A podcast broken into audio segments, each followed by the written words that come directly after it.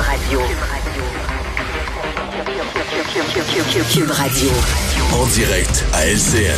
Ce soir, on retrouve Mario Dumont dans les studios de Cube Radio à Montréal. Mario, euh, d'abord, ce, réaction à ce sondage euh, mené euh, pour cette course au Parti conservateur maintenant. C'est loin d'être gagné pour Jean Charest d'une part, mais on sait que sa candidature est... En fait, il n'est pas encore véritablement en course, lui-là. là non, il va l'être demain, par exemple. Mais c'est un sondage qui n'est pas une surprise pour moi. Aucun des deux, dans l'état actuel des mhm. choses, ne battrait Justin Trudeau. C'est un parti, le, conservateur, le Parti conservateur, c'est un parti qui est à reconstruire, à réunifier. Euh, pour l'instant, Justin Trudeau est toujours euh, bien en selle. Ben, vient tout juste, d'ailleurs, d'être réélu. Là, ça fait à peine six mois. Euh, Jean Charest sera quand même pas si fâché de ce sondage-là parce que il y avait quand même eu, surtout au Canada anglais, la rumeur qu'il y avait une espèce de de de de, de, de Polièvre mania, là, une, une, excitation autour de la candidature de Pierre Polièvre. Alors pour Jean Charest, on part sur un pied d'égalité. C'est un peu ce que ça dit, que ce soit un ou l'autre, euh, on part derrière Justin Trudeau. Donc euh, euh, c'est un peu le, le, portrait que ça donne à ce point-ci. Mais moi, je, je veux dire, l'un ou l'autre chef du Parti conservateur va avoir tout un travail à faire euh, pour redonner de la crédibilité au parti, pour redonner au parti euh, ses, euh, ses, lettres de noblesse. Ouais, à suivre tout ça aussi. Ça va être intéressant demain. En tout cas, rappelons-le, c'est le point de presse de Jean Charest demain où il lance officiellement et avant ça, Et avant ça, Paul, à 10h30 demain matin, il sera il sera avec moi, mon émission, pour il va donner une entrevue ah avant, de prendre, avant de prendre l'avion pour Calgary. Parfait. On entendra dès demain expliquer un peu sa vision du Canada.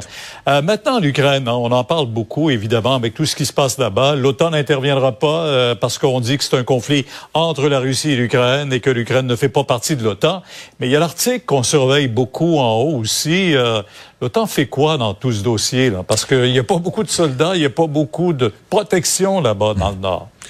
C'est un peu l'histoire du voyage de M. Trudeau. Hein? On parle d'un soutien fort à l'OTAN, on est là.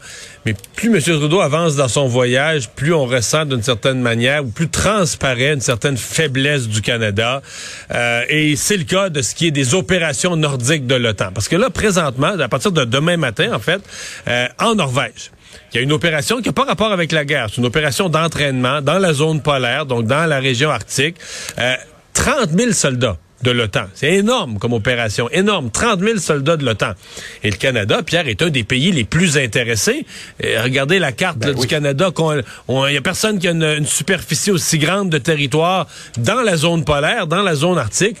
Alors, sur les 30 000 soldats, il y en a 10 du Canada. 10. En fait, 10, euh, c'est presque zéro. Ce qu'on dit, c'est que c'est probablement quelques officiers qui sont là comme observateurs. Et, c'est là que c'est assez gênant, parce que M. Trudeau Comment on dit explique oui. ça?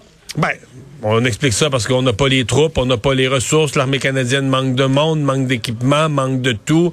Euh, on a de la capacité. Ben, hier, M. Trudeau, était, M. Trudeau était en Lettonie. Là, on a quand même des, soldats canadiens qui sont postés là-bas. Donc, on peut pas être partout à la fois, mais ça démontre une, ça démontre une grande faiblesse. En fait, dans, dans le cas de, cette mission en Norvège, c'est presque gênant parce que il y a des pays qui vont être là avec des centaines de soldats, euh, des milliers de soldats, euh, qui ont pas qui ont aucun, aucun intérêt, là, qui sont pas dans le Nord, alors que nous, on est présent, on a un territoire dans l'Arctique mhm.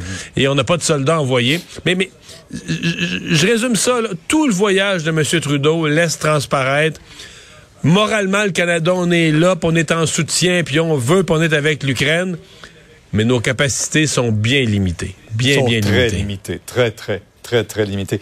Mario, 10, euh, 13% diminution du baril de pétrole aujourd'hui. Je ne sais pas si les pétrolières vont vite baisser comme il, elle augmente très rapidement les prix du litre d'essence. Ouais, mais je pensais qu'elle l'avait augmenté. Le, le, le, baril à une pièce à 127, on ne l'a pas vraiment senti encore à la pompe. Donc, mais ça avait exagéré. C'est souvent le cas des mouvements économiques comme ça, un peu de panique. Là. ça monte trop haut. Même chose pour la bourse. Ça avait descendu trop bas, ça rebondit un peu aujourd'hui. On a des réactions exagérées. Est-ce qu'il faut baisser les taxes? Ben, c'est la grande question. Baisser les taxes ou faire des chèques aux gens les plus démunis. Monsieur Legault lui semble avoir fait son euh, semble avoir fait son, son lit mhm. là-dessus. Il va aider les gens plus démunis. Par contre, faisons attention à une chose sur le prix de l'essence. Le prix de l'essence, il y a des taxes fixes. Celle-là, que le prix soit une pièce, une pièce et cinquante, deux pièces le litre, c'est des taxes fixes. Exemple, c'est 10 sous, 20 sous le litre. La TVQ, qui, elle, est proportionnelle, elle augmente. Je me souviens des discours que Bernard Landry nous faisait à l'Assemblée nationale quand on lui disait, oui, mais là, tu te rends plus de l'argent de la TVQ. Il disait, au Québec, là, les autos de police, les autos du ministère des Transports, les déneigeuses. Il nous faisait la liste des Ah, ah. véhicules du gouvernement où on paye aussi plus cher l'essence. Donc, le gouvernement a plus de revenus, mais une sérieuse flotte de véhicules euh, qui fait plus de dépenses aussi.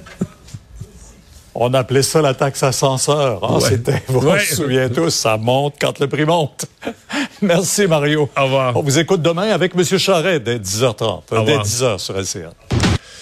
Alors Vincent, dans les autres nouvelles, ben, demain matin, on va surveiller un point de presse euh, du notre nouveau directeur de la santé publique. Oui, demain 10h, docteur Luc Boileau qui va faire euh, donc le, le point sur la situation de la pandémie. Euh, et on arrive quand même dans une période d'assouplissement sanitaire. Alors, est-ce qu'il y aura des annonces en ce sens? On sait qu'on est en attente euh, d'un d'un- d'un 10 jours là, avant le le, masque, le là, retrait du ça, le retrait masque. Est-ce qu'on pourrait faire ça? Est-ce que c'est au contraire pour nous dire ben il faut être plus prudent? Euh, Parce que la convocation est sans, sans thème. Là, Exactement. C'est tout simplement faire le point sur la situation de la pandémie. Euh, puis on comprend qu'il doit y avoir une petite annonce, un petit quelque Ben, chose. normalement, ouais, Alors, euh, on va surveiller ça euh, demain. Mais qu'est-ce qui vient d'arriver à Donald Trump? Ben, en fait, c'est arrivé lundi, mais on vient de l'apprendre Ah, euh, que l'avion, un avion transportant Donald Trump a dû faire un atterrissage d'urgence. C'était donc à la Nouvelle-Orléans. Un des moteurs de l'appareil est tombé en panne et on a dû faire faire demi-tour. L'avion Falcon 900 de Dassault qui appartenait, on dit à un de ses donateurs. A fait une centaine de kilomètres seulement. Le moteur est tombé en panne. On a fait demi-tour vers la Nouvelle-Orléans. C'est ce que le Washington Post a révélé tantôt. Voyageait avec des conseillers, des policiers chargés de sa protection aussi. On comprend que les, les- les services secrets l'accompagnent toujours et il est montré par la suite dans un autre avion qui l'a ramené euh, chez lui. Ce que je notais, Mario, moi, ma petite analyse, c'est qu'il volait dans un Falcon 900. Ouais. Euh, écoute, c'est pas, euh, c'est un peu comme rouler pour Donald Trump dans un vieux Accord 1991. là. Ah oui?